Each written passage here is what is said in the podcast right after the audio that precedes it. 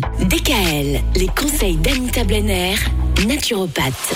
Anita Blenner, on cherche à régénérer notre organisme après les fêtes. Aujourd'hui, on va parler d'un produit, un seul, qui est un produit naturel, et qui permet de nettoyer l'ensemble de nos organes émonctoires. Oui, il s'agit de la chlorelle, qui est une algue.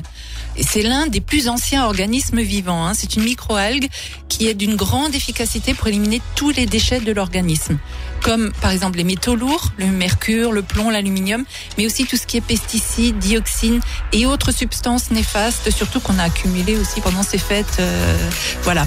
On la consomme alors sous forme de poudre ou de comprimé, et à partir d'un certain dosage qu'il va falloir augmenter très progressivement, hein, son action détox va être enclenchée.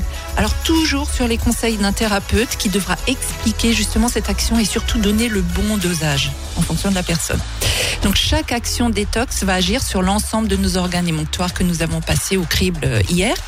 Mais en plus, ça va permettre une meilleure oxygénation cellulaire grâce à la chlorophylle qu'elle contient. Et quand on parle de détox, ben, on prévient sur les signes, euh, les dommages un peu collatéraux qui vont se manifester, notamment la fameuse crise curative qui peut se traduire par euh, des maux de tête, des diarrhées, des boutons, peut-être des petites nausées. Alors tous ces signes indiquent ben, que vous éliminez ces toxines qui doivent bien sortir par quelque part. Euh, idem pour le jus d'herbe d'orge verte qui va agir de la même façon.